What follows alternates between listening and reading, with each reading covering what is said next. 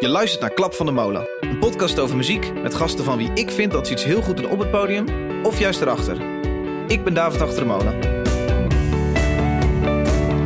Nou weet je met mij, ik weet niet wat je ervaring daarmee, hoe, hoe dat was. Hoef ik ook eigenlijk niet per se hier nu heel erg op in te gaan. Maar je werkt ook met een blauwzoen. Dat is Ja. iemand waarbij je dus echt meerdere platen opneemt. Ja, Hoe ja, werkt we dat? hebben daar al, we hebben denk ik samen iets van zeven platen gemaakt de Ja. afgelopen tien jaar. Dat is best wel veel. Eh, het is niet zo dat ik nou op die platen die ik met Mathilde Salting heb gemaakt super trots ben. Maar het zijn wel de platen waardoor mijn ouders eh, natuurlijk bij leeftijdsgenoten... krijgen. Bij, ja, nou inderdaad. Een beetje de wereld erdoor doen als band. Precies. Nu is het net alsof jij een soort psycholoog bent die zorgt dat Jet Rebel eh, geluid maakt. Nou, en je moest eens weten wat ik soms... eh, eh, ik heb ook al op Lowlands gestaan. Ja. Eh, maar ehm, eh, ik heb me daar nooit op mijn gemak gevoeld. Als ik het terugzag, vond ik het gewoon altijd kut. En op een gegeven moment dacht ik, nou, dit is gewoon niks voor mij. Ik moet helemaal niet op het podium staan. Ja, dat vind ik... wat- Ja, dat is kansloos. ja, wat is het nou voor vraag? Ja. Ja. Hey luisteraar, welkom bij aflevering nummer eh, 69, waarin ik praat met Martijn Groeneveld, een, eh, eh, een producer. De vraag is, wat doet een producer? Maar eerst, deze podcast is eh, eh, vanaf vorige week te vinden op Spotify. En daarvoor ben ik dank verschuldigd aan eh, Marius van Reelwijk. Hij nam contact op na het luisteren van de vorige aflevering met eh Botte Jellema. En hij zei, ik ga jouw podcast op Spotify zetten. En dat is hem verdorie nog binnen een week gelukt ook. Dus enorm bedankt daarvoor. Daarom is hij nu daar te beluisteren. Ehm, tweede punt is, ik ben een hele hoop toffe dingen aan het ondernemen. Maar dat maakt ook dat ik iets minder tijd heb voor deze podcast. Het goede nieuws is dat deze podcast gewoon blijft bestaan. Eh, het slechte nieuws is dat hij wat minder online gaat komen. Namelijk om de week. Eh, dus elke twee weken kun je een nieuwe aflevering verwachten.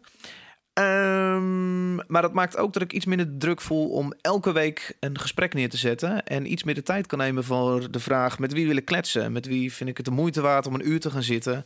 Ehm, om om een, een dag van, van mijn tijd aan de edit te gaan besteden. Ehm, ik vind het wel lekker om daar wat langer, wat betere tijd voor te hebben en wat langer over na te kunnen denken. Alright, dat was hem. We vliegen naar Mailman Studio in Zuilen in Utrecht.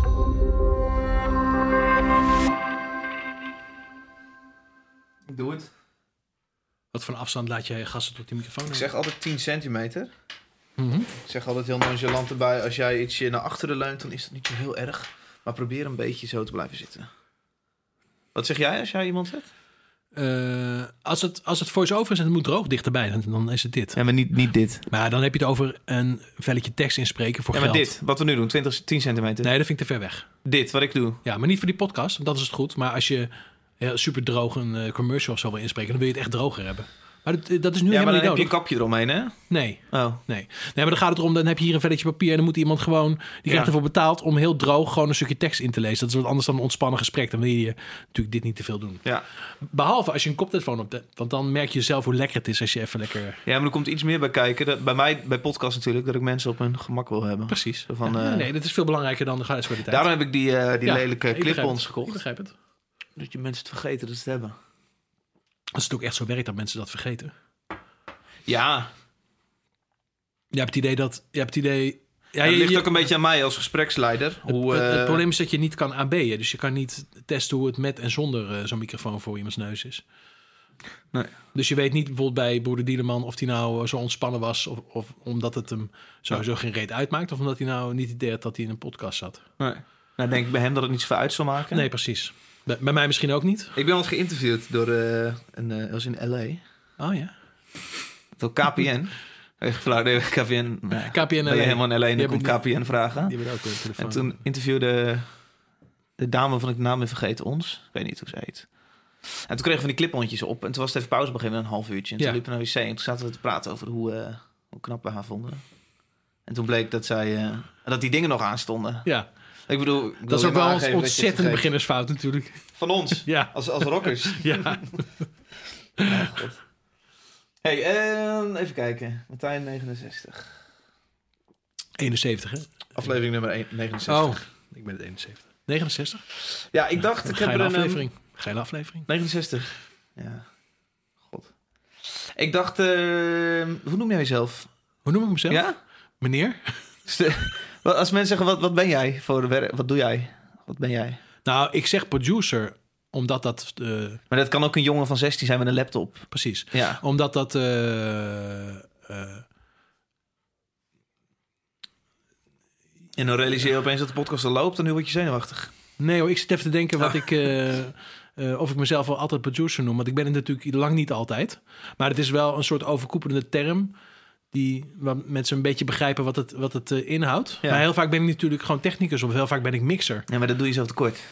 Nou, nee, nee, nee. Want ik vind een goede mixer vind ik minstens evenveel waard als een goede producer. Ja, het probleem is dat iedereen zich tegenwoordig producer noemt. Ja. Ik krijg mailtjes van muzikanten die echt geen plaat kunnen produceren en die onder hun naam hebben staan onder het mailtje producer. Producer. Ja, en sinds dat gebeurt, Dan denk je niet, hé hey, collega, dat denk jij. dat denk ik niet. Nee, nee ik denk alleen maar, eh och, och, och, och, je moest eens weten.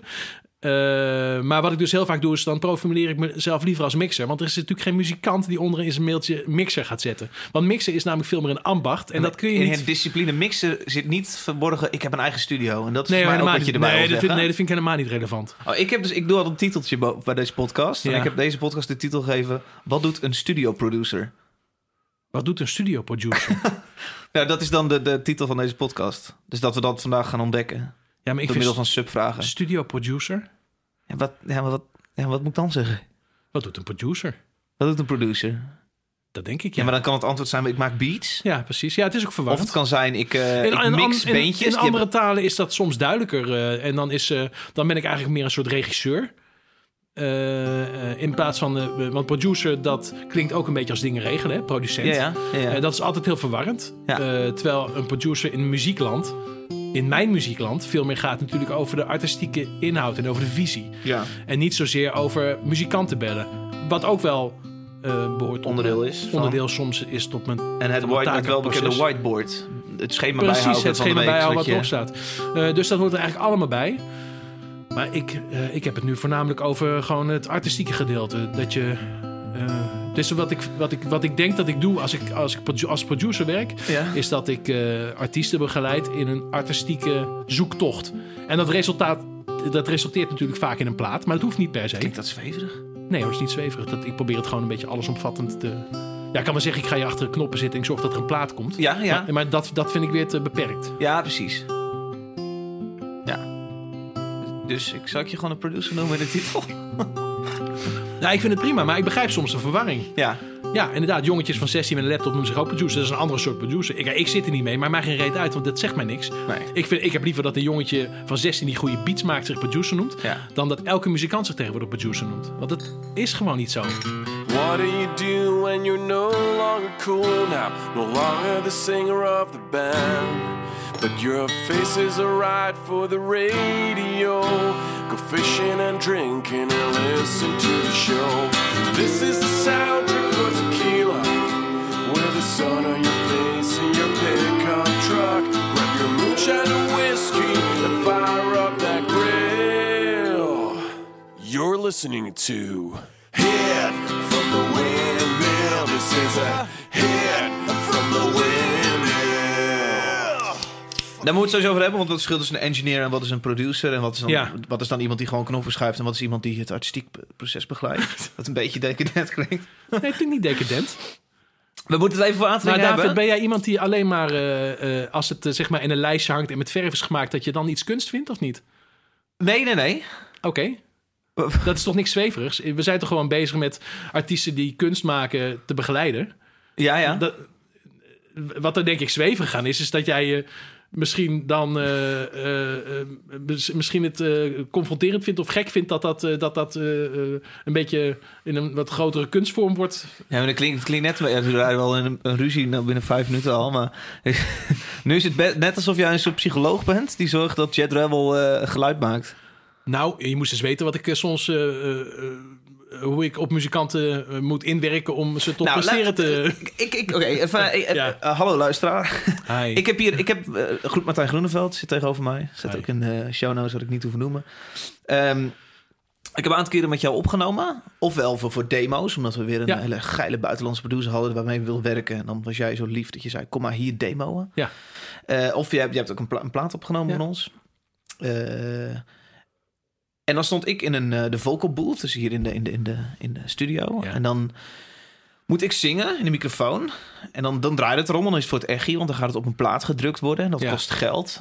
En eh, nou ja, dat is een heel gedoe. En eh, ehm, los van dat ik maanden de tijd heb genomen om teksten te schrijven en, en nummers te schrijven met mijn vrienden, John Coffee in dit geval. Ehm, moet ik het dan ook nog eens neerzetten? En degene inderdaad die ik over mijn oren hoorde bij het proces... jij staat niet bij mij in een ruimte, je zit een ruimte verderop. Of twee ruimtes verderop in dit geval. En jij praat dan op mij in van, nou David, doe maar. En eh, als ik één zin heb gezongen, dan kun je hem stopzetten... en dan zeg je, hey, doe het dan eens even overnieuw. En let misschien even hier of daarop. Ja, ik zie dus op dat moment als mijn taak Mhm. eh, buiten het hele technische gebeuren om, want dat is, eh, dat is maar een heel klein onderdeel ervan, Ja? zie ik als mijn taak om jou op dat moment natuurlijk het beste te laten presteren. Ja. Dus, dus ik besef dat hetgene wat ik zeg heel veel invloed eh, heeft op wat jij doet. Dat, dat kom ik zeker achter. Dus oh, wat voor dingen ik zeg, wat voor compliment ik geef, wat voor compliment ik juist niet geef, dat kan allemaal jou triggeren om een bepaalde prestatie te leveren. Ja. Ik denk dat het kunst is en dat is dat leer je voornamelijk door ervaring natuurlijk, dat je op een gegeven moment weet dat ik weet wat ik tegen jou moet zeggen, zodat jij op op een bepaald Hmm. moment heel goed presteert. En het, en leuke, het leuke is natuurlijk als ik dus heel, als ik dus heel lang met bepaalde muzikanten werk of met artiesten werk. En er zijn allerlei voorbeelden van. Is dat dat op, dat op een gegeven moment natuurlijk steeds soepeler gaat. Want Ja. ik leer die mensen steeds meer kennen. Dus het heeft ook echt wel een voordeel als ik bevriend raak met muzikanten. Omdat ik dan iets beter weet wat ik moet roepen. Ja, maar de ene zul je op een gegeven moment diegene boos moeten maken. Ja. De ander moet je juist veel meer gemak stellen. hey, maak je niet Precies, druk. En precies. misschien mensen de controle room uitsturen... zodat je alleen met die... Heel erg, ja, heel erg dat. Ja, liefst één op één natuurlijk. Ja, nou, nou werk je met mij. Ik weet niet wat je ervaring daarmee... hoe, hoe dat was. Hoef ik ook eigenlijk niet per se hier nu op in te gaan. Maar je werkt ook met een blauwzoen. Dat is Ja. iemand waarbij je dus echt meerdere platen opneemt. Ja, Hoe ja, werkt we hebben daar al, we hebben denk ik al samen iets van zeven platen gemaakt de Ja. afgelopen tien jaar. Dat is best wel veel. Ja. Nou, ik heb, bij Johannes is het zo dat hij Johannes Is- is, het, eh, de echte naam van is, eh, is zijn zo, ontzettend ervaren dat ik vrij weinig meer hoef te doen om die optimaal te laten presteren. Dus die weet inmiddels gewoon donders goed zelf wat hij moet doen om dat te kunnen. Dus dat wordt op dat gebied Wat is steeds, steeds makkelijker. Nou, hij, heeft ook gewoon ervaring. Het is gewoon, behalve dat een hele goede muzikant is, is een technisch een hele goede zanger. Dus hij, eh, hij heeft vrij weinig nodig om goed te presteren. Hij voelt van zichzelf 's morgens aan of hij het op dat moment kan. En eh, dan lukt het ook. En dan, eh, dan eh, we hebben wel eens een dag een plaat opgenomen qua zang. Omdat er gewoon nauwelijks eigenlijk, eh, weet je wel, drie, vier takes en dat was hem. En eh, dat is uiteindelijk gewoon geworden op de plaat. Klinkt ook een beetje lui. Nee, dat is in dit geval helemaal niet lui. Nee, nee, want we, gaan, we stoppen niet als het niet goed is. Dus het, moest, het moet wel goed zijn. Ik bedoel, perfect vind ik weer heel wat anders, want daar geloof ik, daar geloof ik niet zo, zo in eh, persoonlijk. Ik ga niet op zoek naar de beste take. Dat heeft niet zoveel zin, want dan kan je natuurlijk de rest van je leven kan je, kan je je takes blijven opnemen. Dat is ook niet echt Dus- de AB'en. Eh, nee, dus ik ben op zoek naar een goede take. En als die goede take er na twee keer is, of na één keer, of na drie keer, dan, eh, dan is dat hem. Mhm. Ja. Eh, en het is wat lastiger als je dus met eh, muzikanten werkt waar je pas één plaat hebt opgenomen, of Ja. nog, nog ineens een plaat. Nou, wij kennen je elkaar dat- buiten de studio om. Ja. Wij hebben wel samen gewerkt. Hoe was dat? Wat had, wat had ik nodig? Nou, dat, dat, scheelt, dat scheelt natuurlijk wel dat ik, dat, dat ik wel voelde alsof ik, eh, alsof ik met jullie bevriend was. ja, Eh, ik hoop dat dat ook dat is misschien ook wel gewoon zo. Ook wederzijds was, omdat ik ook met jullie gewoon gezellig in de kroeg zat. Ja. En dat geeft natuurlijk een bepaald vertrouwen, wat eh, heel erg kan helpen. Ja. Dus je hoeft je niet tegen mij, je, je hoeft niet zenuwachtig te zijn, je hoeft niet iets op te houden, je hoeft niet. Dat, dat geldt allemaal veel minder. Dus je kan gewoon, in principe kan je gewoon doen wat je normaal doet. En ik, en ik stuur dat een beetje bij. Ja. In een ideaal geval zeg je bijna niks. En in, eh, in, eh, soms moet ik een beetje bijsturen. Ja. Ik, heb, ik, heb niet, ik heb niet per se heel erg ontzettende herinneringen aan hoe dat Oh. proces met jou ging eigenlijk. Oh, Nou, dat is al een tijdje geleden natuurlijk ook. Ja. Ik denk dat het al vier jaar geleden is dat we... Die, die, eh, die, die, akoestische die akoestische plaat, plaat, ja, eh, ja, verdomd, ja. Unstashed. Mhm. Waarvoor de snoer dan af is geworden. Ja, nou, dat- ging, die ging volgens mij heel soepel. Ja, het idee was van die Unstashed plaat. Volgens mij hebben wij in een bui geroepen... wij gaan dronken een plaat opnemen. En, dan, en jij moet dan ook dronken zijn, Martijn. Dat was het idee. Ja, dat hebben we niet Oh, gedaan. dat heb jij niet, nee, dat hebben we niet gedaan. Maar dat was wel het idee. Ik weet niet of je dat nog bij is gebleven. Mij. Eh, ja, hier, hier staat me wat van bij. Maar ja, eh, ik- we moeten gaan we lekker drinken. En dan gaan we als we allemaal hebben gedronken. Volgens mij is dat ook het idee is aangeschoten ontstaan. Ja, dan gaan we een precies, plaat opnemen. En vervolgens werd het een best wel serieus plaatproces van twee dagen. Precies. Waarin jij Ja. s'avonds misschien drie pilsjes roos toch, maar een soort van serieus bleef. Tikje Ja. saai. Er is wel een plaat gekomen daardoor. Ja, ik denk, eh, ik denk dat wat wel goed is dat we het altijd een beetje hebben gescheiden. Dus we hebben hier altijd hard gewerkt en dan, daarna gingen we naar de bas en gingen we lekker bier drinken. Ja. Dat is eigenlijk ook wel ideaal natuurlijk. Dat je, dat je het, het maakproces, eh, ook, al, eh, eh, ook al is het dan misschien soms een beetje vaag en kunstenaarachtig, dat je dat maakproces wel lekker nuchter eh, meemaakt. Ja, Ik denk, dat, ik denk dat het in mijn geval wel beter wordt. ja dat, eh, dat zal zeker. Ja. Ik ga, ik ga opeens denken, alle weken die ik hier in deze ruimte heb doorgebracht, poelend, Playstation en... Nou, die, die maand... Die, We hebben hier een maand gezeten hebben ongeveer een een, maand gezeten. Toen, eh, toen heb ik niet geïngineerd, want toen hadden jullie gewoon eigen, eh, Matt eigen Goldman, producer. een Precies. Amerikaanse producer waar we mee werken. Ja, en het was, ik kan me herinneren dat ik hier binnenkwam af en toe. En eh, het was zo takkenzooi hier. En ik, maar ik dacht aan de ene kant, ja god, als jullie daar goed in presteren, dan moet je dat lekker doen. Nou, het lijkt mij mensen, maar mensen een beetje vergeten is dat, dat, dat überhaupt in een band zitten is gewoon wachten. In Ja. een band zitten is wachten. ja, En dan heb je één uur per dag heb je een show, bijvoorbeeld op tour. Of je hebt eh, eh, tijdens een plaatproces heb je ongeveer een paar dagen dat je, dat je zingt, in mijn Ja. geval. En de rest is gewoon weer wachten. Dus inderdaad, ik heb hier echt dagen zitten wachten. ja, verschrikkelijk. Ja. Ja, en dan hadden jullie een Playstation en eh, lekker poelen. ja. Maar dat is ook verschrikkelijk. Eigenlijk Ja. moet je dat ook helemaal niet willen. Dan moet je gewoon weg. Of Nee, ja, ik weet dat die jongens, de gitaristen noemen het altijd zo'n droom. Zo heerlijk, lekker, mm, lekker. Ja, die gingen daar helemaal in hangen. Ik vind het heerlijk, maar Ja. ja, Ja. verschrikkelijk man. Ja, er zaten op een gegeven moment hier buiten ook te barbecuen. En dan moest er toch nog een zanglijntje op. Nou, begint als, als ja, precies. Van dat best wel, ja. Weet ik aangeschoten nog wel de laatste Ja. zanglijnen van de plaat heb eh, ingezongen. Maar ehm dat wou ik wou ik heen met dit punt, want nu gaan we een soort van. eh, ja, dat het vooral eh, heel veel wachten is. En dat je als zanger misschien überhaupt niet bij het hele plaatproces moet willen zijn. Nee, en omgekeerd ook niet. Dus als je als muzikant eenmaal je partij er hebt opstaan... dan moet je ook niet willen om daarna overal bij te zijn. Want Nee. behalve dat het heel saai is voor jezelf... is het ook heel slecht voor, het, voor de rest van het proces.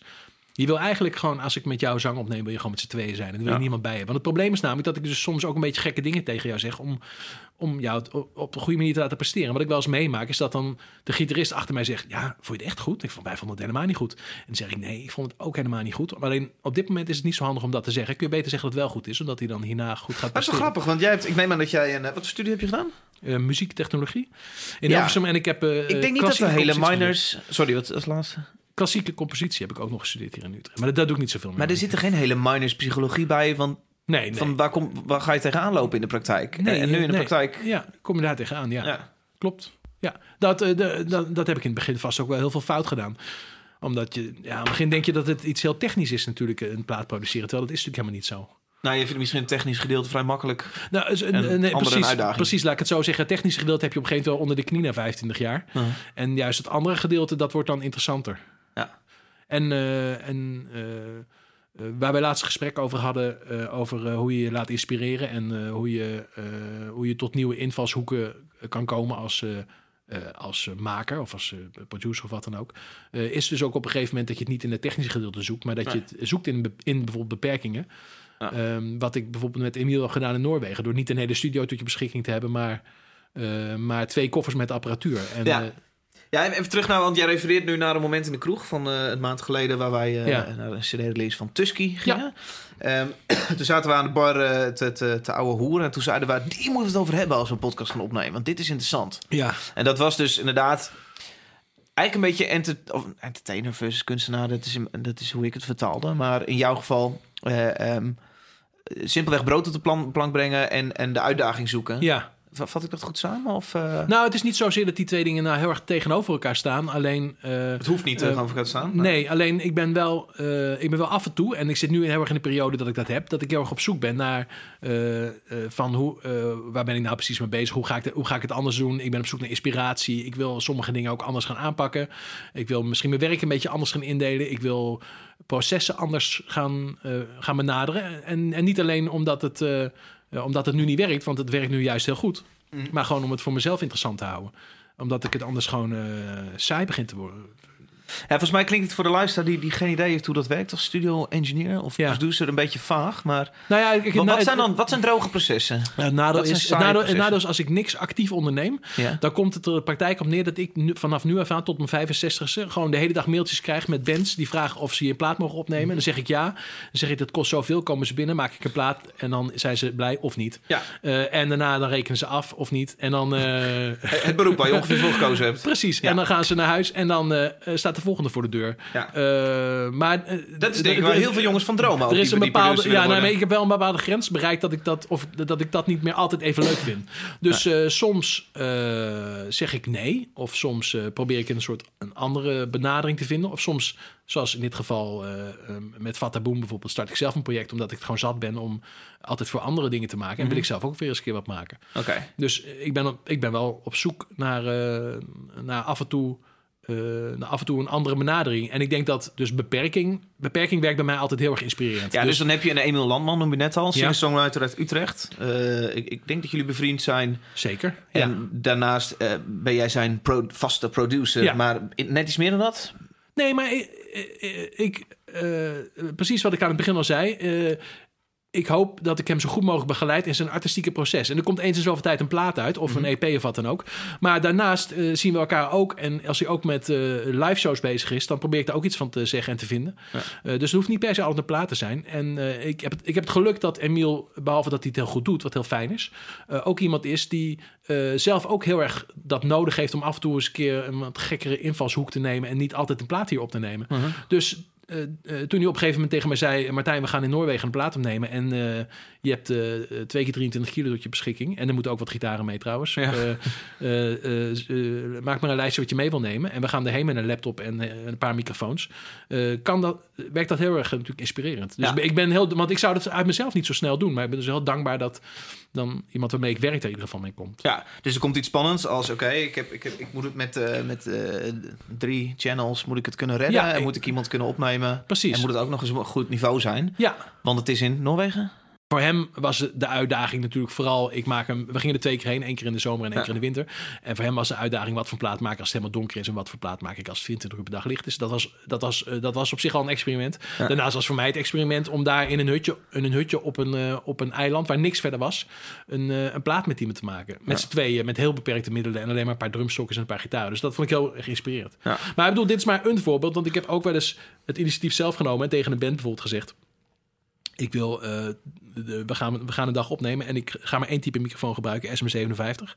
Eh, ik zorg dat ik hier 20 SM57's heb en we gaan een hele plaat opnemen met alleen maar die microfoons. Nou, dat is een andere vorm van beperking Ja. die mij tot een soort creativiteit dwingt. Of ik ga met, eh, ooit met de drakendoders. Nou, je hebt volgens mij op mijn verjaardag heb je Job ontmoet. Dat is, Geweldig. dat is, dat is iemand die ken ik al, die ken ik al 45 jaar, denk ik, van de Crash. En we maken soms samen muziek. Ja.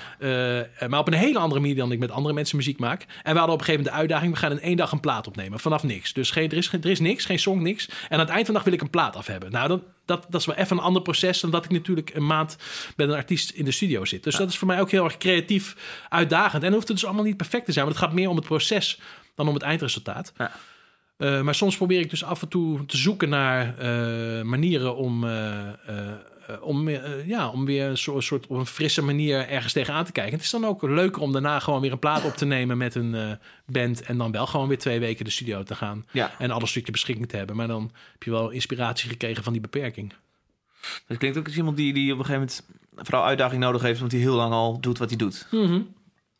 Plus daarnaast is heel maak jij zelf muziek. Ja, Dus Ja, zoek maar- je ook daarin naar de uitdaging? Zeker, maar dat, dat is dus de afgelopen tien jaar een beetje ondergeschoven eh, geworden. Dus ik maakte gewoon steeds minder muziek zelf, terwijl ik eigenlijk gewoon componist ben. Ja. Alleen ik vind met andere mensen en platen produceren en met andere mensen werken ook heel leuk. Dus dat, dat heb ik de afgelopen 15 jaar met veel plezier gedaan. Ja. Maar af en toe is het gewoon tijd om weer eens even wat anders te doen. En het is niet zo dat, dat er nu niemand meer moet gaan bellen vanaf morgen. Daar gaat het helemaal niet om. Ik, ik ga ook nog genoeg platen maken. Ja. Eh, maar ik zit zeg je erbij voor de luisteraar, voor het geval dat hij een beentje zit. Precies, precies, precies. Gewoon blijven bellen. Niks aan de hand. Eh, maar misschien ga ik wel wat vaker nee zeggen. Dat zou wel kunnen. Ja, Ja, en eh, eh, bijvoorbeeld, eh, om nog één ander voorbeeld te noemen... en daarna moeten we misschien eh erover ophouden, maar de... daarna de, ga ik je vragen om een vuurtje. Precies. Ja. Eh, ehm, ik, heb, ik had ooit zeven jaar geleden had ik hetzelfde idee een beetje. Toen ben ik gaan lesgeven op de Herman Brood Academie. Ja. Niet omdat ik nou zo heel graag wilde lesgeven, maar omdat ik het gewoon uitdagend vond. Ik kon het curriculum, curriculum helemaal ontwikkelen samen met mensen bij de Herman Brood Academie. Dus ik kon het hele programma schrijven. En ik heb daarna zeven jaar les gegeven. En ik, ik kom nu ook op een punt dat ik daarmee opgehouden, omdat ik- dat is nu geweest, die zeven jaar. En dat, dat heeft me heel veel gebracht en heel het was heel erg inspirerend ook om met, eh, om met jonge mensen te werken. Dat was fantastisch. Ja. Eh, maar ik moet wel weer gewoon andere dingen gaan doen. En ik heb het idee dat veel van jouw eh, netwerk en, en bandjes die hier bezig zijn, ook van Herman Brood afkomen. Ja, dat valt eigenlijk wel mee hoor. Oké, ja, die heb ik dat beeld, maar misschien vooral... Nou ja, er zijn een paar voorbeelden hoe dat heel goed is gegaan. Hè? Rondé is... 45 eh, RZ Babies? Eh, nee, dat heb ik niet geproduceerd. Oh, nee. Rondé dus wel? Oké. Rondé, Oké. ja. Nee, voor de 50 SBS heb ik wel, heb ik wel eens wat mee opgenomen. Ehm, Dat moeten ze dan eh, doen voor jouw curriculum. Precies. Nee, nee, nee, maar dat staat er een beetje los van. Dus aan de ene kant geef ik les aan techniekstudenten. Aan de andere kant komen de muzikanten bij Ja. mij. En dat blijft gewoon doorgaan. Maar Rondé is wel een goed voorbeeld. Ik bedoel, daar niet voor niets aan een eh, gouden plaat van Rondé. Eh, Verdomd ja. Verdomd ja. Dus dat, er, daar is wel iets goed gegaan eh, bij die samenwerking. Jij hebt überhaupt even de tijd genomen om dingen op te gaan hangen. Ik Ja. heb die blauwtsoen, de gouden plaat, ook nog nooit gezien. Eh, nee, ik dacht, laat ik ze eens ophangen. Er zijn er nu twee. Eén kan je niet ophangen, maar twee wel, dacht ik. Ja, eentje zegt snel. ja, zeker. Dan zeg Ja. je dat is het werk, de gouden plaat waar ik het meest trots op ben. Die, die ja, ene. precies. En de rest eh, heb ik in de, in de container Tom, liggen. Je naam staat er ook nog op. Ja, pot, dus echt waar.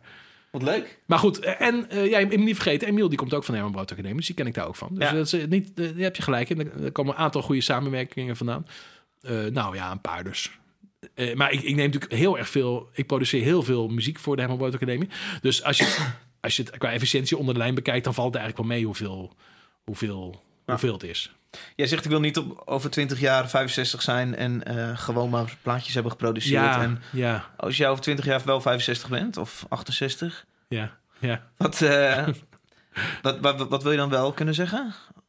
Over de Nou, 20 wat, wat ik, wat ik in ieder geval wil voorkomen is wat ik wel, wel eens om me heen heb gezien, eh, ook in Nederland, is dat wat oudere producers, en dan zijn ze meestal wel nog wat ouder, maar een beetje Namen, mijn, Martijn, mijn, mijn, mijn leeftijd begint dat een beetje te komen, maar iets ouder ook al. Dat worden gewoon een beetje zure oude mannen die dan alles slecht vinden, behalve wat ze zelf maken. Ja. En eh, nou, dat wil ik toch in ieder geval zien te voorkomen. klinkt als elke geluidsman die ik ken. Ja, maar dat is heel vervelend, vind ik dat. Ja.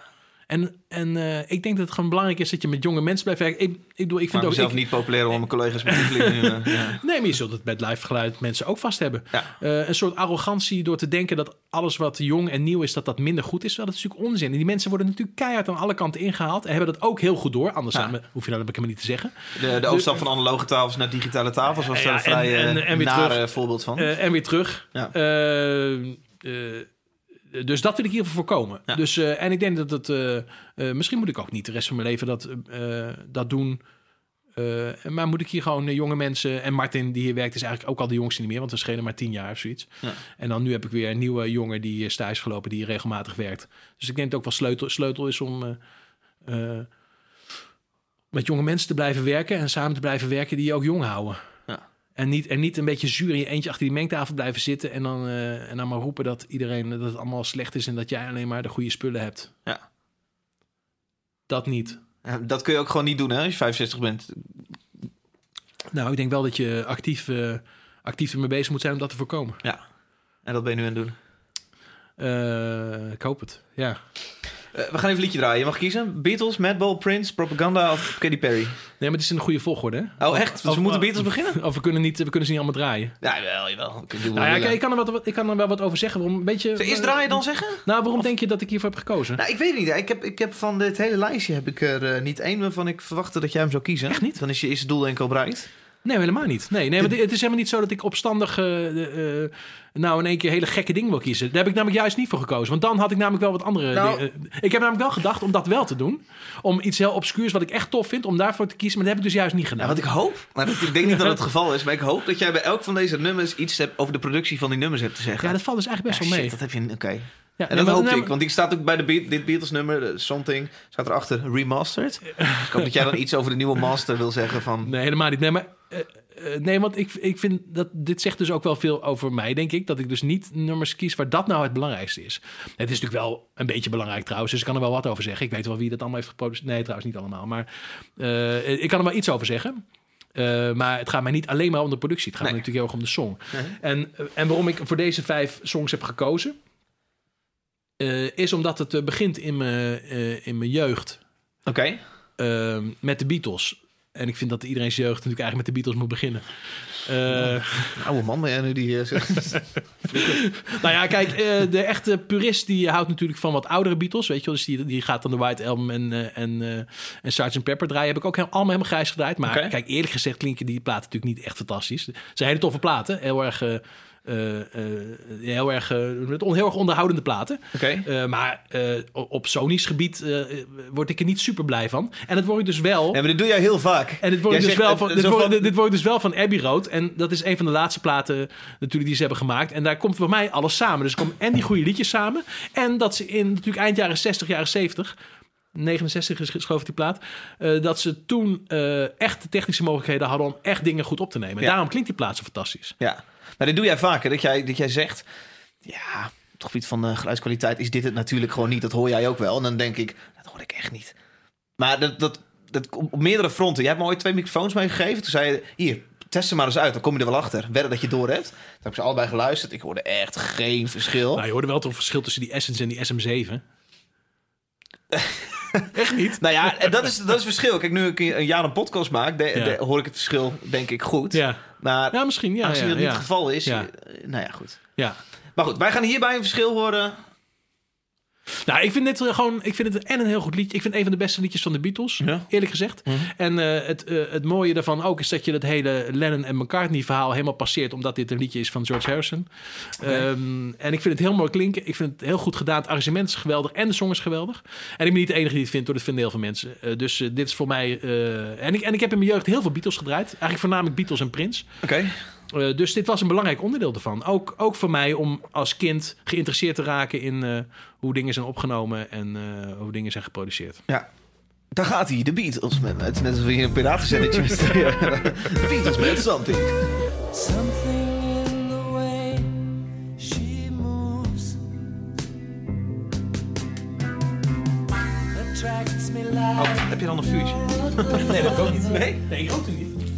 sorry.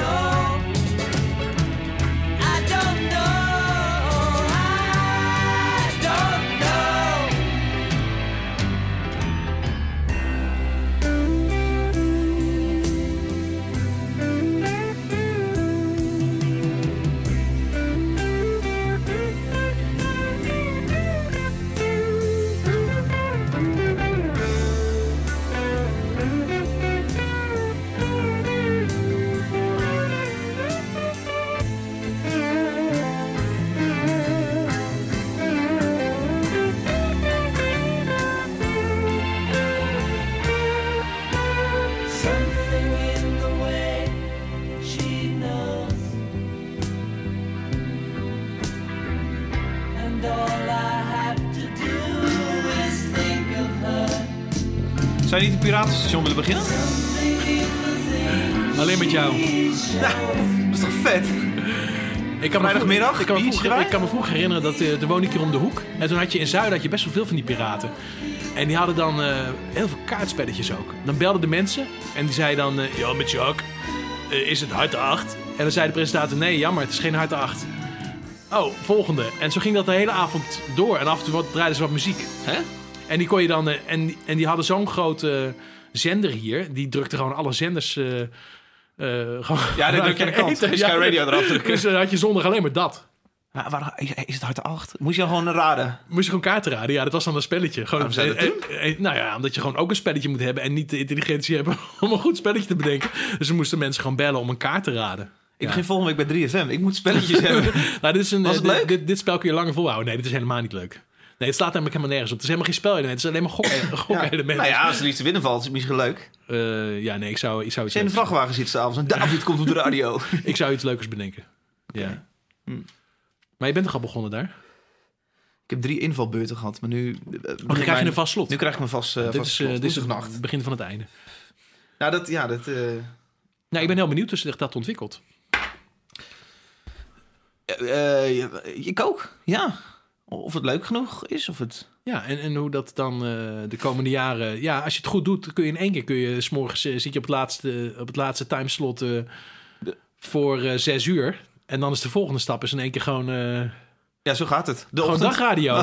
de ochtend, nee, dat duurt nog wel even, denk ik. Nee, dan ga je eerst naar het weekend. en- Ja, ga eerst aan het weekend. Dat, is, dat lijkt me echt het kutste trouwens. Ik ben heel benieuwd of ik het zo leuk vind. Ja, Want dat is het natuurlijk wel.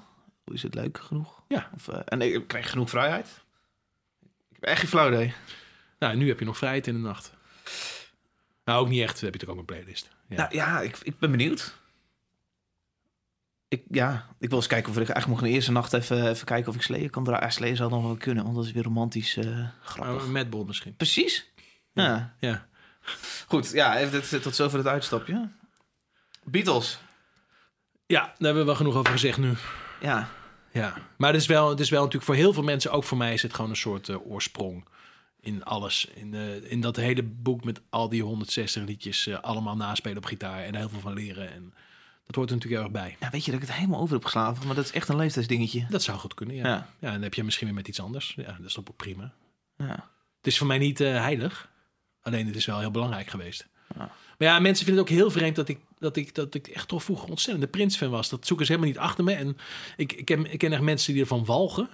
Eh, die er helemaal niets mee hebben. En die kunnen zich dat niet voorstellen. Terwijl, eh, ja, ik heb daar, dat ook echt helemaal grijs gedraaid. Ja, grappig. In, de jaren, in begin jaren tachtig. Ja, kijk maar op mij. Kijk, jij had een paar bands uit te kiezen. hè? Op mijn leeftijd heb je, heb je miljoenen bands om uit te kiezen. Misschien, ja, ja. Ja, ik weet niet of dat het is, ja. Wat ik niet eh, heb overgeslagen is jouw hele catalogus. Wat je hebt opgenomen. Bij mij begon het qua harde muziek bij The Spirit That Guides Us. Ja, En dit is een artiest die jij hebt opgenomen. ja. Hoe, hoe, hoe gaat dat? Jonge Martijn? Nou, Je wil een studiootje? eh, ja, eh, ik denk... Hoe oud is die plaat? Die is 15 Bij jaar mij oud. begon bij Descent the Barrier. Ja, precies. Maar hoe oud is die plaat? Weet je dat? Weet je? Joh, nee, ik, eh, ik was eh 13. Ja, dus hoe lang is dat geleden? Ehm, ja, dat is even 14 jaar geleden. Ja, precies. 14, 15 jaar oud. Dat goed? Ehm, ouder. ja, hoe Vanuit begon dat? 16, eh, ja. Ik had eh, natuurlijk gewoon eh, een kleine studio. Ik was, eh, nou, ik was er ook alweer een jaar of eh, tien bezig. Dus Ja. ik was er niet helemaal groen. Ehm, maar qua spullen nog heel erg beperkt. Qua tijd natuurlijk helemaal niet beperkt. Dus heel veel tijd. Heel goedkoop was ik ook. Oké, wat, En wat ik, was eh, zo'n dagje Martijn huren vroeger? Nou, dat Voor zou, de nou, dat zou ik niet meer weten. Maar dan, eh, nee, een paar honderd gulden. Ik. gulden Een paar honderd gulden. Eh, in ieder geval niet, eh, Voor een plaat, niet, een zoveel. Ja, en, en dan had ik met Sally Ford, had ik, want die, die, boek- die, Dat namen een heel veel, die namen heel veel bij me op. Dus die hadden ook wel een goede deal bij mij. Dus die kregen ook korting. Eh, dus ik zat behoorlijk lang met hun in de studio. En het was... eh, eh, ik, we beseften toen niet, toen we met die plaat bezig waren... dat dat best wel een belangrijke plaat was toen. Ik heb er ook heel veel werk uitgekregen. Weet je, op mijn, mijn, mijn, plaat die ik met Face heb gemaakt... dat ook een hele belangrijke plaat is ge- geworden in mijn carrière. Ja. Omdat ik daarna daar ook weer heel veel bands uit kreeg. En, eh, eh, Misschien wel die- Koffie ook op een gegeven moment? ja, zeker. En dat kwam daar ook allemaal uit voort. En ook eh, een, een tijd lang heb ik behoorlijk veel gewerkt ook voor eh, klanten uit Azië. En dit kwam daar ook allemaal uit voort. Allemaal, Oh ja? uit, allemaal uit die plaat, ja.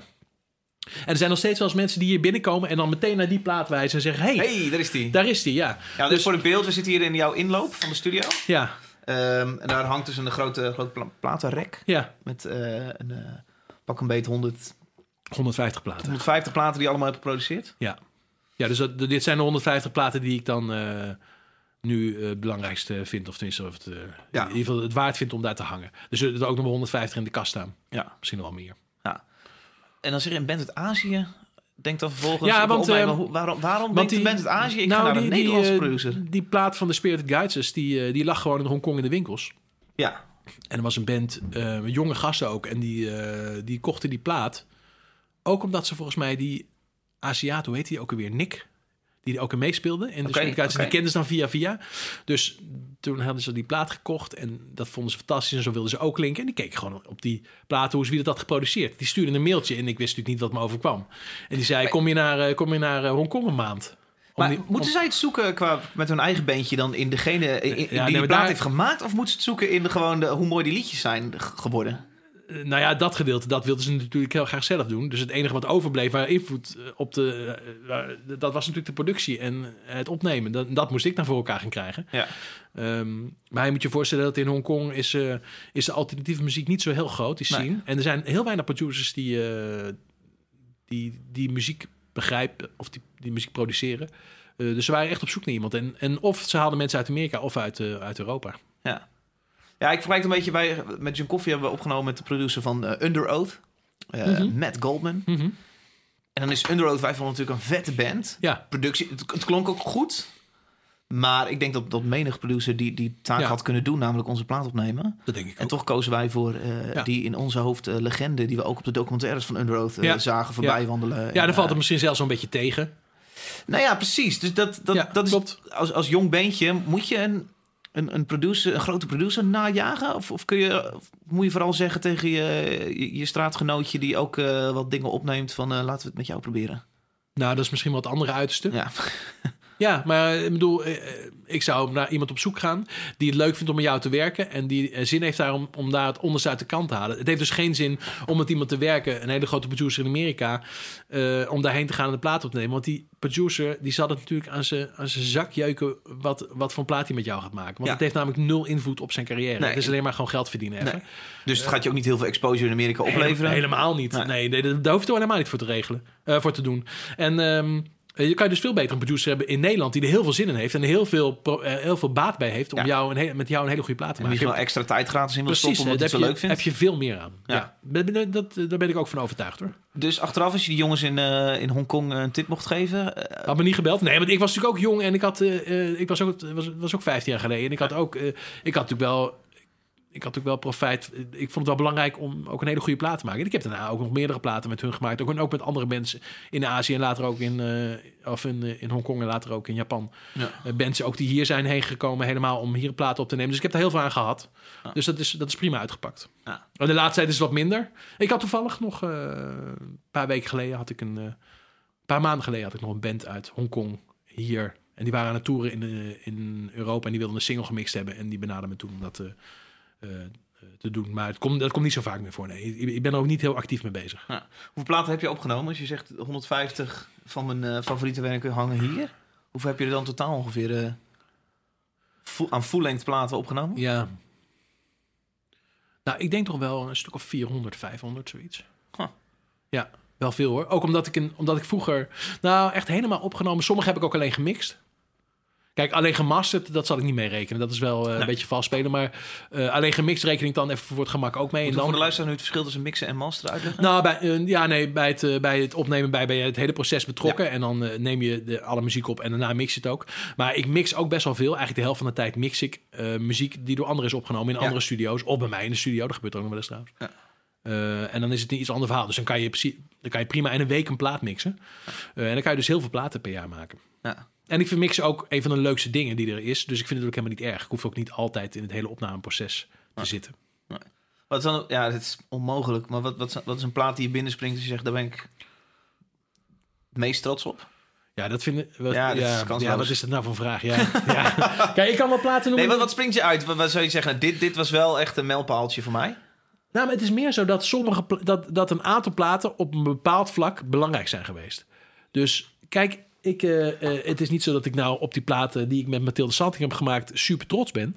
Maar het zijn wel de platen waardoor mijn ouders eh, natuurlijk bij leeftijdsgenoten. krijgen. Bij, ja, nou inderdaad. Een beetje de wereld erdoor doen als band. Precies. Afvragen hoeveel je en, hebt, en, ouders en ook bij je familie, je familie zei: nee, Martijn Groeneveld is nu met Mathilde Santing bezig. Oh ja, echt? Oh, nou, oh, nou zou die wel echt goed zijn. Dat heeft En dan niks met elkaar te maken. misschien ook goed, want dat is die, ook zwarte raaf van de tv. Precies. Maar wat bijvoorbeeld die plaat die je daar ziet, Solo People, van, eh, die ik met Michiel Vlamman en eh, Simon Gitsels heb gemaakt. Oké, ik zie hem even niet, maar prima. Oh ja, Eh, solo, ja. Solo People. Eh, behalve dat ik dat toen een te gekke plaat vond om te maken. Ik had toen een behoorlijk eh, productioneel de vrije hand. Dus ik kon daar heel veel van mezelf in kwijt. Maar dit is ook de plaat waardoor Blauwtsoen bij mij is uitgekomen. Dus hij hoorde deze plaat en dacht toen... hey, ik ga met Martijn... eh, eh, ik wil graag met Martijn Groeneveld werken. Ja. Dus dat is op dat gebied natuurlijk een hele belangrijke plaat geweest. Ja. Ehm, en zo zei nou ja, die, die plaat van Face Tomorrow... ehm, En die rode. Oh ja, al, ja. ja. Dat was natuurlijk een enorme klapper. Dat was, een, dat was in die tijd zo'n ontzettend grote band in. Nederland. En ik kreeg zoveel aanvragen daarna van bandjes die ook allemaal zo wilden klinken. Dus dat is ook gewoon een belangrijke plaat geweest. Dus dat is überhaupt gewoon je beste reclame natuurlijk. Een goede plaat. Uiteraard, ja. En dat is, dat is het grootste voordeel van mijn werk. Is dat elke goede plaat natuurlijk een ultieme reclame is voor de volgende plaat. Ja. Dat klopt. Dus een rondé nu? Is dat waarom Ja, de nee, meeste de- telefoontjes binnenkomen? Nou ja, kijk, en eh, ja, hoe je het ook bent of keert, die plaat van Dotan, die ik met hem heb gemaakt, eh, ja, die heeft dat effect ook wel gehad. Dat Ja. mensen die zo willen klinken naar me toe komen. En eh, ik heb die plaat alleen maar opgenomen. Ik heb niet gemixt en ook niet geproduceerd trouwens. Ik heb hem alleen maar opgenomen. Maar, maar dat, is, voor, dat is dan alsnog voor mensen een reden om je te bellen van, hey, we willen misschien ook zo'n drumklank. Nou ja, hier van die studio kan dat, want ja, die, dat staat zo ook op die plaat. Ah. Dus dat kan soms wel belangrijk zijn. Ja, ik heb met Tilde Santing onder de knop. Nee, echt niet. Ja, serieus, ja. Hoe klonk dat ook alweer? Eh, dat eh, klinkt zo. Tilde Santing. Dan zul je net zien dat je deze track niet hebt gedaan. Nee, natuurlijk niet. Ah, nee. Nee, dit is haar grootste hit. Maar hier heb ik niks mee te maken, dus mag je weer afzetten. Ja, goed, even voor het idee. eh Mathilde Santing. Ja, Ik probeer jou nu te verkopen als... ik heb een hele grote producer in mijn podcast. eh, nee, dat valt wel mee. Oké. Niet eh, door deze plaat. Nee, maar ik heb deze plaat helemaal niet geproduceerd. Nee. Dus eh, nee, wel andere van hem. Ja. En ik zei mijn vriendin vanochtend, was je wel eens even een leek eh, noemen. Ik zit vanavond met een producer. En toen, toen, zei, toen zei ik, wat, wat, wat moet je van zo iemand weten? Jij als leek. Ja? Maakt dat sens? Ja. toen zei zij, hoeveel heb je zelf te zeggen en hoeveel heeft een, een label te zeggen over hoe een artiest klinkt of moet klinken? Nou, dat ligt er helemaal aan met wat voor label je werkt. ja. Kijk, Komt, een label, eh, komt er Als een je- platenmaatschappij, een platenbaas, komt die überhaupt langs als jij in een opnameproces zit? nou, soms wel en soms niet. Als je, ehm, als je voor, een, voor grote majors dingen doet, eh, dan is de stem van de platenmaatschappij belangrijker. Of, eh, eh, en die, eh, Een major Eh, die- is eh, Sony, Universal of Precies. Warner. Een- Precies, ja. En nou, je weet zelf eh, hoe het met V2 gaat. Eh V2, waar ik toch ook De veel... platenmaatschappij waar John Koffie... eh, Precies, waar John Koffie en Blauwzoom en Emiel eh, ook allemaal bij zitten. Ja. Eh, ja, die hebben er vertrouwen in dat ik een goede plaat maak. En die hebben daar verder... Ze zijn wel, ze zijn wel nieuwsgierig en benieuwd, maar ze hebben er geen invloed op. Nee. Misschien uiteindelijk wel... Nee, ja, ik denk het uiteindelijk niet trouwens. Nee. Ik denk dat zij, zij wel geloven, als er een goed team is, dat er een goede plaat komt en die gaan ze uitbrengen. En ze vinden het minder belangrijk dat ze er zelf eh 100% helemaal fan van zijn. Dat vinden ze iets minder belangrijk. Ja. En, ze, en ze, ze hebben ook niet de behoefte om te sturen met bepaalde singles. Wat ik dan wel, wel meemaak met grotere maatschappijen, die dan echt op een gegeven moment, vooral als het uit de, uit de, uit de hand dreigt te lopen qua populariteit. Mhm. Zoals het echt de volgende stap wordt, dan gaan in één keer hele andere mensen zich ergens mee bemoeien. Ja. En oh nee, maar dit is een single en dat. En we willen eigenlijk meer van dit. En eh, misschien moeten we het juiste poppetje daar en dan nog een remix. En dit moet anders. En De artiest natuurlijk compleet zelf in de hand hoe ver hij dat eh, toelaat. Nee, op een gegeven moment niet meer natuurlijk. Want op een gegeven moment, dan heb je ergens getekend. En op het moment dat je tekent bij een Nee, bepaalde tot het punt van partij... tekenen heb je dat wel zelf in de hand natuurlijk. Ja, ja, maar dat is meestal het punt dat je dat niet beseft. Nee. Omdat je dan of heel jong bent, onervaren, eh, dat je nog daar alle invloed op hebt. En op een gegeven moment, dan teken je een contract en dan, eh, een- een- ja, dan gaan aan, andere mensen zich daar ook mee bemoeien. Ja, je bent vooral nog helemaal, helemaal niks en je moet wat. Dus je, je tekent rechten weg. Want dat heb je wel, rechten. Ja, Voor wat ze ook waard zijn op dat moment. Maar ik weet Call It Off vind ik, eh, vind ik bijvoorbeeld de, de, de pop-punk band uit, Ja. uit Nederland. ja, Wouden een cd uitbrengen, hadden die ook al zo'n beetje klaar. Hadden nog geen enkel label. ja. Dreigde ook niet echt een label te krijgen. En toen kwam Sony met een, überhaupt een hele rij signings Ja, eh, van, van rockbandjes. ja, eh, waaronder die band. ja. Om even het punt aan te geven waar je, waar je op Of gegeven dan, je bedoelt of dat een goed idee is of niet? Nee, dat is niet echt de Oh. vraag die ik jou wilde stellen. Want het is misschien überhaupt geen goed idee. Nou ja, dat, dat kun je natuurlijk... Oh jawel hoor. Ik vind kan het, het het, een- het kan, eh, voor sommige bands een werken... wanhoopsdaad zijn. Nee, nee, maar voor zulke bands werken zulke constructies heel goed. En er en is een hele grote maatschappij die echt een dikke arm heeft in alle Spotify-lijsten bijvoorbeeld. Mhm. Eh, kan eh, heel positief zijn. Nee. En soms is het aantrekkelijk om bij een iets kleinere partij te tekenen, waar je iets meer zelf in de hand hebt. Dat moet je zelf inschatten. En ik probeer ook daarin muzikanten en artiesten wel een beetje advies eh, te geven van wat ik zou doen en wat ik wel, wat ik wel en niet zou doen. Ja. Maar ja, eh, David, eh, laten we eerlijk zijn, heel vaak heb je het qua maatschappij helemaal niet voor het kiezen, want zoveel zijn er ook weer niet in geïnteresseerd. Nee. Behalve die ene act die dan heel goed is, daar is dan ineens iedereen natuurlijk in geïnteresseerd. Ja, ja zo werkt het natuurlijk. Had jij zelf een muzikant willen zijn? Ja, wat is een muzikant? Goeie? Goeie vraag. Had jij zelf niet op het podium willen staan rocken? Nee, op een podium staan, dat is mij nooit goed gelukt. Ik heb dat natuurlijk wel gedaan. Ik heb wel... ik heb eh, in eh jaren 2000, sterker nog, ik heb met Michiel op Lowlands gestaan. Ja. Dus ik heb, eh, ik heb ook al op Lowlands gestaan. Ja. Maar ehm, eh, ik heb me daar nooit op mijn gemak gevoeld. En sommige mensen passen wel goed op een podium en andere mensen passen niet op een podium. Oké. dat, kan, dat kan aan van alles liggen. Ik heb ook heel erg geëxperimenteerd met kleding. En Oh met, ja? ehm, ja, wat er nou goed bij paste. En ook mijn positie, dus waar ik daar moet staan. En wat ik dan moet doen op een podium. En ik vond het, ik, als ik het terugzag, vond ik het gewoon altijd kut. En op een gegeven moment dacht ik, nou, dit is gewoon niks voor mij. Ik moet helemaal niet op een podium staan. Nou, toen, met, toen ik met Vattenboom begon ook wel over gehad of ik dan eh, die, die, die, die guy moest zijn eh, op de achtergrond eh, met die elektronische drums. Ja, de producer. Ik, ja, toen dacht ik al snel, dat moet, ik- dat moet ik natuurlijk helemaal niet zijn. Er zijn, zijn, er zijn zoveel mensen die dat zoveel beter kunnen. Waarom zou ik dat doen? Ik loop gewoon mijn tijd te verdoen daar en het ziet er niet uit. Ik ben er ook natuurlijk gewoon nu ook gewoon veel te oud voor. Ja, weet ik niet. Kan dat te oud zijn ervoor? Ja.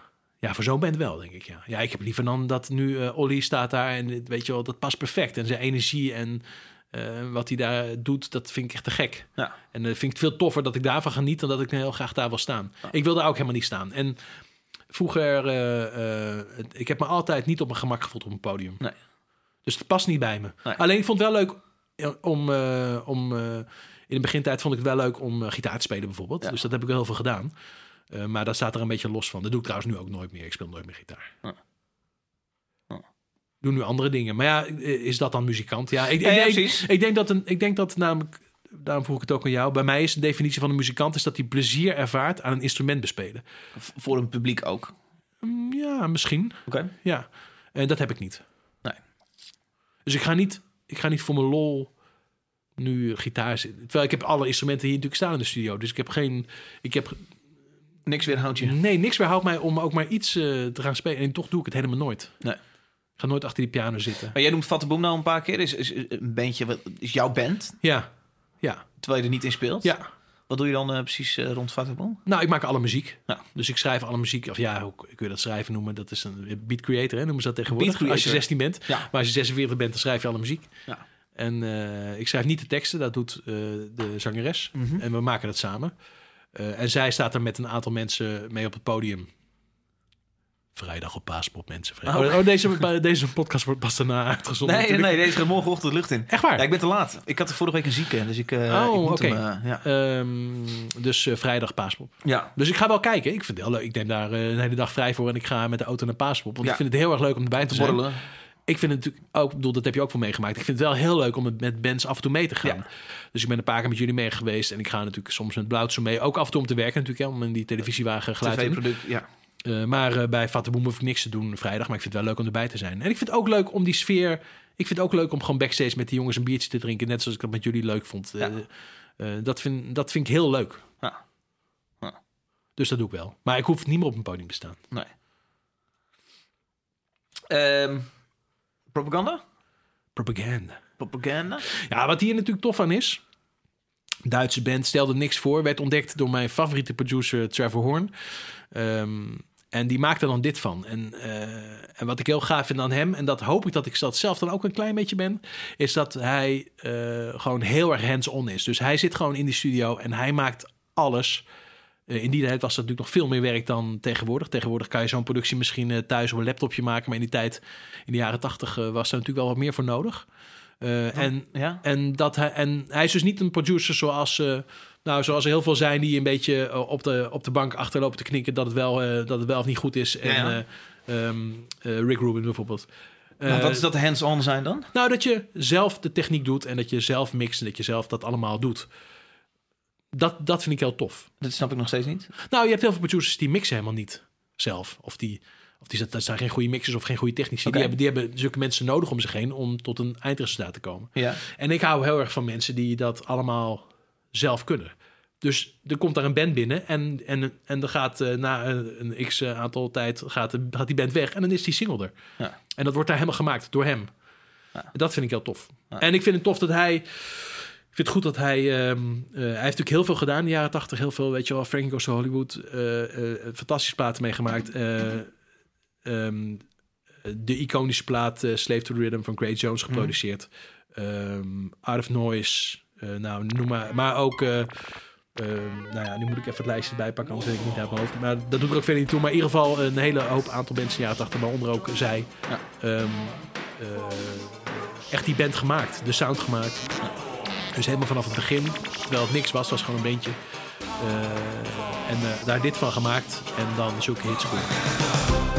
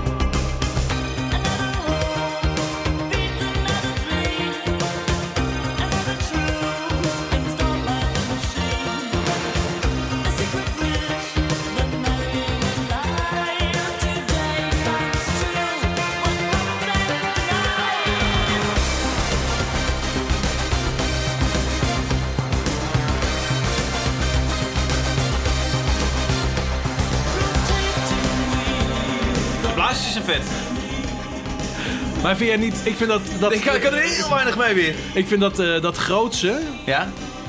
Dat, eh dat Die snare die klinkt alsof alsof je in een stadion wordt eh, geslagen. Ja, maar gewoon de grootste feel eraan vind ik, ja, dat vind ik heel aantrekkelijk. Nou, ik ben ook wel een liefhebber van, van het genre hoor. Dus ik vind veel van zulke producties uit de jaren 80 vind ik nog steeds heel fijn om te horen. Ook omdat het natuurlijk appelleert aan mijn jeugd. En, eh, Het is lachen, want ik luister voor deze podcast wekelijks muziek met mensen. En ik vind het met jou erg lastig meekomen in waarom jij bepaalde dingen dan vet vindt. Omdat jij zit volgens mij op zo'n ander niveau, niet per se hoger, niet per se lager, maar op zo'n ander niveau te luisteren naar nummers. Kun je daarin meekomen dat ik daar moeite mee heb? ik denk dat dit gewoon ook een leeftijdsdingetje is. Je bent hier gewoon te jong voor.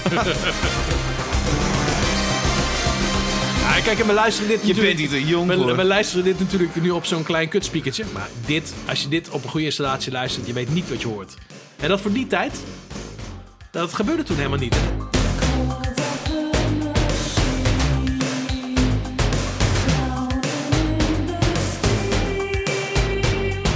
Maar kijk, eigenlijk is mijn laatste keuze is eigenlijk namelijk precies hetzelfde, alleen in een andere Oh ja, tijd. oké, precies. Ja, weer zo, ja, goeie. en, en dat begrijp je wel, denk ik. Laten we hem even achter elkaar gooien. Jouw eh, tweede keuze was eh, Katy Perry, of jouw Ja. laatste keuze, Chain Ja. to the Rhythm. Ja. Natuurlijk Nou, nu en- gewoon een knijter van Kijk, in principe kun je wat mij betreft, eh, als je het over Katy Perry hebt, kun je elk nummer daarvoor in de plaats zetten wat een hit van haar is geweest. Dat maakt me helemaal niks uit. Nee. Ik vind het allemaal even Nee, goed. mens, ja. Maar het gekke is dus dat je dat wel begrijpt. Zeker. Ja, ik weet ook dit- zeker dit dat is- ik nu enthousiaster ga dit worden. dit, ik is voor mij precies hetzelfde. Betekent dat het allemaal net zulke inwisselbare hits zijn? Nee, je moet het niet van een negatieve kant bekijken. dat het inwisselbare hits zijn. Het, gaat, het- waarom ik dit gaaf vind, omdat het, behalve dat het hele goede liedjes zijn, dat ook... Wat ik ook fijn vind, is dat het zo kwalitatief zo ontzettend goed gedaan is. Dus het klinkt heel erg goed. Eh, en het, alles past precies in elkaar. Dat vind ik heel prettig eraan. En dat vind ik ook prettig aan propaganda. Dus dat, dat heeft eigenlijk heel erg veel met elkaar te maken. Ja. Alleen eh, misschien eh, Katy Perry is natuurlijk iets meer van nu. Dus dat, dat spreekt jou dan misschien iets meer aan. Maar voor mij is dat eigenlijk gewoon precies hetzelfde. Sterker nog, ik vind eigenlijk dat, dat alle, dat, ik bedoel, elke periode in de muziekgeschiedenis heeft zo'n zangeres die zulke producties maakte. Begonnen met misschien wel met, met Britney Spears, die echt een paar ontzettend goede platen heeft gemaakt, die ook fantastisch kli- klinken. Toen ik voor het eerst Blackout hoorde en helemaal draaide op, eh, eh, ik weet niet waar ik dat draaide, ik denk dat ik die plaat nog heb gekocht of zo. Toen ik dat draaide, wist ik niet wat ik hoorde. Zo productioneel rijk was het en echt mooie dingen. En het was echt te gek gedaan. Daarna kreeg je bijvoorbeeld ehm, Lady Gaga, om maar eens even eentje te noemen. Hè. Bij die zangeres is het toch altijd weer dat na vijf, zes jaar dat er weer iemand Komt nieuws komt. Ja. Eh, bij Lady Gaga dacht ik trouwens echt, dit is een blijvertje. Hier komen we nooit meer van af. Dit ga ik de rest van mijn leven. En dan toch, na een aantal jaren wordt dat weer minder. En dan komt er weer iemand nieuws. En eh, Katy Perry is natuurlijk ook al behoorlijk lang bezig. Ik weet niet wanneer, van wanneer haar eerste hit stamt, maar dat is al jaren geleden.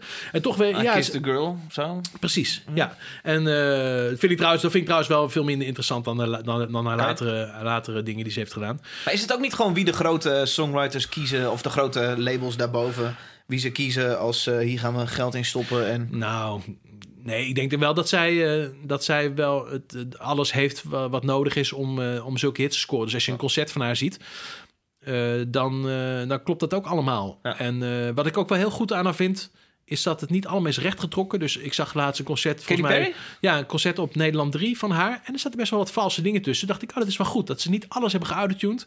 Sommige dingen hebben ze gewoon een beetje vals gelaten. Door, eh, eh, eh, klinkt het veel echter door. Hé, maar kun je live geluid nog heel goed mixen? Ja, en, natuurlijk. en dat kan je allemaal recht trekken, natuurlijk. Ja, dat is geen enkel probleem. Je kan een concert kan je echt zo laten klinken als de plaat. Dat is geen enkel probleem. Het klinkt net alsof jij zegt dat het een bewuste keuze dus is. Ik denk dat bij hun een bewuste keuze staan om dat niet te doen. En dat, ja, dat vind ik wel tof. Of het is zo doortrapt dat ze er gebruik van maken dat mensen denken... hey, eh, een paar valse noten, dan is het heel echt. En dan wordt het nog aantrekkelijker. Dat zou kunnen. Maar ik denk niet dat tante Jannie op de bank eh, denkt... eh, oh, wat mooi, ze hebben een eh, vals... die maar- denkt alleen, wow, ze kan echt niet zingen in het echt. Nee, maar ik denk, niet dat, nou, ik denk niet dat het gaat om dat je nou heel erg precies kan horen... wat er wel en niet is rechtgetrokken of getuned. Het gaat natuurlijk om een totaalervaring. Ja. En dat is het enige wat telt. Dus wat je uiteindelijk denkt. En misschien denken mensen dan wel aan het einde van... nou, dit is iets echter dan al die rechtgetrokken eh, platen... concerten die Madonna op televisie heeft... ja, eh, dat. Ja, even, even Katy Perry. Ja, dit is toch heerlijk. Are we crazy? Living our lives through a lens. Trapped in our white picket fence like ornaments. So comfortable we're living in a De eerste keer dat ik deze hoorde, dacht ik... Oh, wat een goedkope kut dit is dit weer. Twee keer gehoord, geen enkel probleem meer mee. Wat een lekkere track, hè? Godver.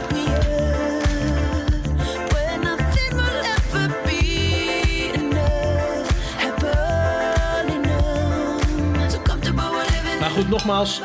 Wat mij betreft kun je de, de hit van hiervoor ook opzetten. Ik heb er precies hetzelfde daarbij. Ja.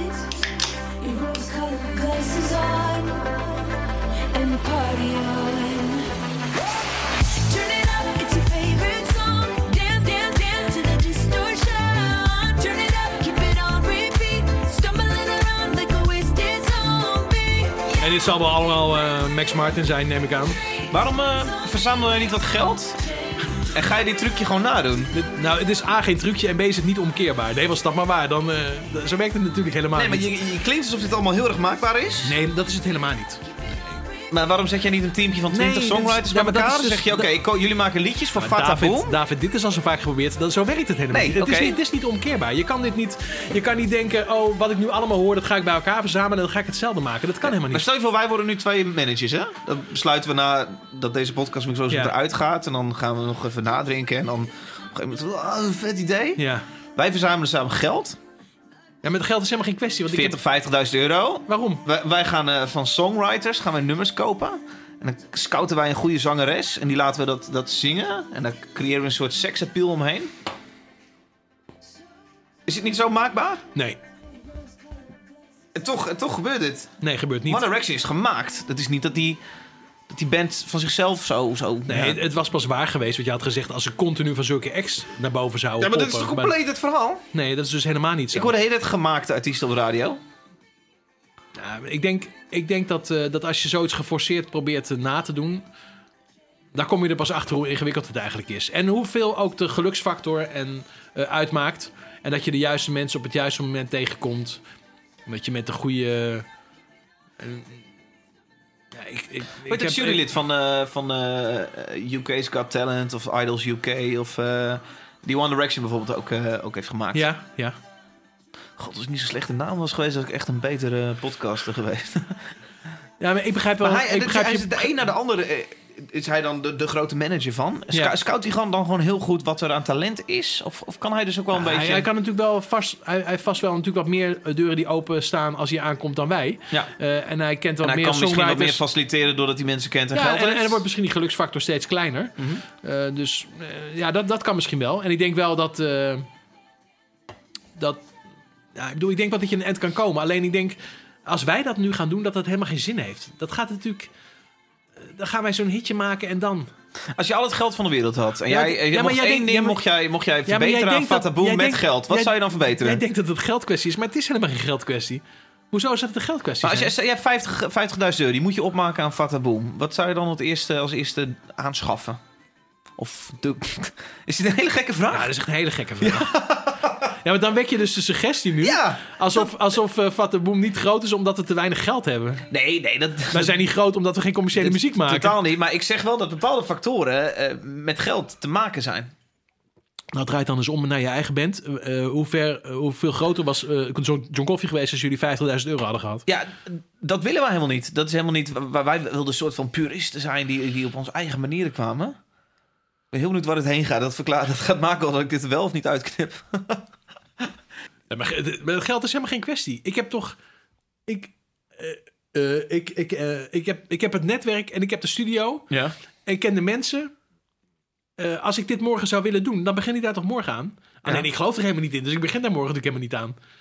Maar dit is, dat is het ergste wat er, wat er kan gebeuren, is dat... Maar een goede pro dat, promo-agent is, is dat er dan een heel slecht nummer op nummer 1 staat? Gebeurt natuurlijk regelmatig. Ja, Hè? ja. En dat mensen tegen mij zeggen, maar waarom maak je dan niet zoiets? Uh-huh. Nou, A, omdat ik het helemaal niet wil maken. Nee, dat is wat ik zeg over je koffie. Eh, en omdat ik ook helemaal niet geloof, als ik het maak, dat het eh, eh, net zo'n grote hit kan worden. Dat, dat, is, dat zijn dingen omdraaien die helemaal niets met elkaar te maken hebben. Dus zo werkt het helemaal niet. Het is niet zo als ik nu uit Zuiden hier een of ander jongetje dat ook niet kan zingen eh, met autotune een plaat laat maken, een hiphopplaat laat maken, dat dat natuurlijk net zo'n groot succes wordt als Ronnie Flex. Nou, dat met is de helemaal niet juiste zo. marketing, jawel. Nee, helemaal niet. Nee, echt niet. Nee, dat is echt een misvatting. Hoe, dan? Eh, Hoe, zeg je dat allemaal als- nummer 1 nee, nummer één hits ook een enorme talenten zijn? En Nee, maar er spelen hele andere factoren mee. Wat voor factoren dan? Nou, bijvoorbeeld geluksfactor. Of eh, dat, dat die mensen dat echt heel graag willen. En ik wil dat natuurlijk helemaal niet graag. Oké, ja. Nou ja, ze zijn allemaal factoren te noemen. ja. Oké. Dus eh, behalve dat ik er niet in geloof, heb ik ook helemaal geen zin om daar energie in te steken. Want waarom zou ik dat doen? Ja, en ik, en ik denk, ik zeg hierbij dat Ja, succes ik- ik- maakbaarder is dan jij nu doet voorkomen. Nee, de, nou, behal- behalve dat ik daar totaal niet in geloof, is het ook nog eens een keer zo dat ik helemaal niet een geld als drijfveer heb om bepaalde beslissingen wel niet te Nee, maar nemen. dat is wat anders. Maar dat, dat, Nee, dus waarom dat is zou ik het ander doen? punt. Ja, nee, zeker. Zeker. Maar je bent toch met me eens dat dat op een, in een bepaalde... Dat je inderdaad bepaalde factoren kan, kan, kan elimineren... omdat je gewoon eh, een goede zak geld hebt. Een hele... eh, weet ik een goede, goede promo-agent inhuren. Nou, een ik weet niet of jij toevallig de documentaire Buying the Band hebt gezien, Ja, David. goed punt, eh, Martijn. Daar wordt namelijk het tegendeel bewezen. Nee, zo werkt het dus niet. Nee, dat is niet zo. Nee, dit is niet te koop. Dus Katy Perry staat hier puur omdat ze echt zo'n enorme wilskracht heeft. En een... eh, Nou, ik denk dat het zeker harde werker is, ja. ja.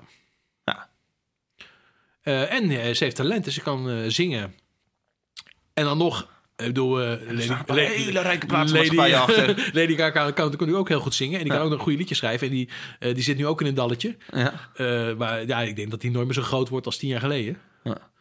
Dus het hoeft ook helemaal niet zo... Nee, ja, het hoeft helemaal niet zo te blijven. Ja. Nou, het is interessant. Hè? Het is een interessante materie waar mensen... Ja, kijk, als je, als je hier de antwoord op al deze vragen hebt... dan heb je de heilige graal in handen... en kun, je, kun je morgen aan de slag overal. En dat is dus niet zo. Eh, want al die platenmaatschappijen lopen nog steeds te rommelen... en je denkt natuurlijk dat die allemaal met successen komen. Maar voor elk succes... maatschappij lopen niet te rommelen. Voor Die investeren duizenden euro's in videoclips... omdat ze weten hoe belangrijk... Voor elk succes wat je ziet op de radio zijn er ook negen artiesten die helemaal niets Absoluut. hebben gedaan. Waar heel waar. veel geld in is Ja. gestoken.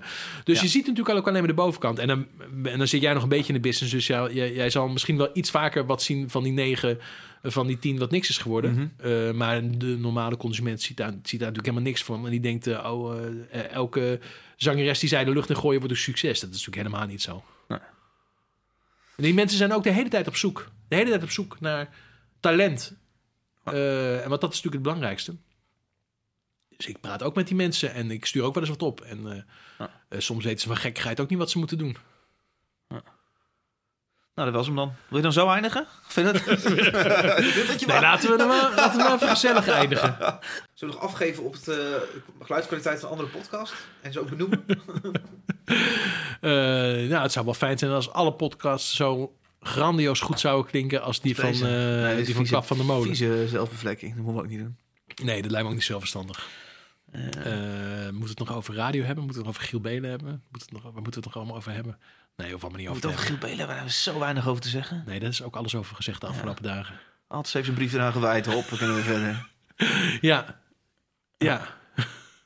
Nee, dan zijn we er, hè? Zou ik nog Eh, zeggen, Martijn, dankjewel?